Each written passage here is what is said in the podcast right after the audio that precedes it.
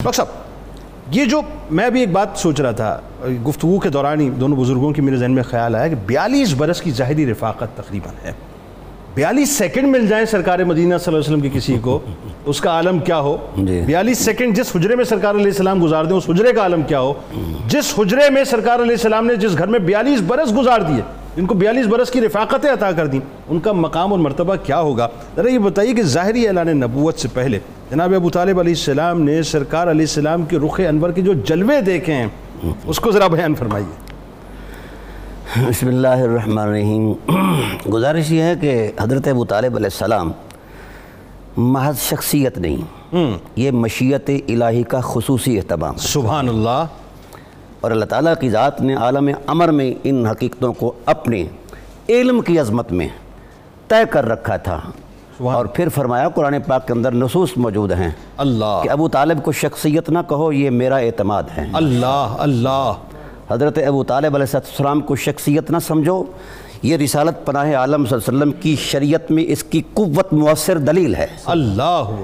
ان کو ہٹا دو تو شریعت معطل ہو جاتی ہے۔ سید عالم صلی اللہ علیہ وآلہ وسلم کا سارا وجود شریعت میں ایک دلیل کی رونق ہے۔ ٹھیک۔ حضور ہٹ جائیں تو شریعت شریعت نہیں رہتی۔ کاری لکیریں رہ جاتی ہیں۔ تو اس شریعت کے پیچھے جو طاقت بن کے ذات آئی ہے وہ ذات ابو طالب علیہ السلام یعنی ایک طرف پورا قریش مکہ ہاں جی۔ اور دوسری طرف آپ کھڑے تھے۔ ہاں۔ دوسری بات یہ ہے کہ شریعت کا جو مبلغ ہوتا ہے اس کا کردار کا پکیزہ ہونا بڑا ضروری ہے۔ اور جس پر خدا اعتماد کر لے۔ اللہ۔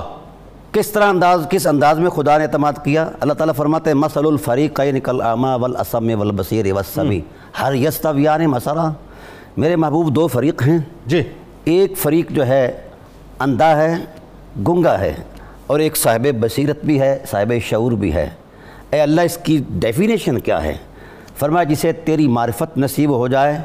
وہ سمیع بھی ہے اور بصیر بھی ہے۔ ہائے ہائے۔ اب ڈاکٹر صاحب ذرا بتائیے نا وہ جو معرفت نصیب ہوئی جناب ابو طالب علیہ السلام کو جی۔ کہ نوجوانی میں آپ کو لے کے آ رہے ہیں قحط کے موقع پہ آپ کے ساتھ سفر فر وہ ذرا واقعات جی بتائیے۔ میں عرض کرتا ہوں۔ ہاں۔ میں نے پہلے بات یہ کہی تھی کہ وہ اللہ کی مشیت کا خصوصی اہتمام ہے۔ ہوا یہ کہ سرکار دو عالم صلی اللہ علیہ وآلہ وسلم جس وقت پیدا ہوئے پیدا ہوئے تو پہلا روز تھا حضرت عبد المطلب علیہ السلام آئے اور آ کر کہا الحمدللہ الذی عطانی الغلام قد ساد فلمات فی الغلمان۔ اے اللہ تیری حمد ہے ایسی حسین ذات عطا فرمائی یہ پنگوڑے میں تاجدار لگتا ہے۔ اللہ۔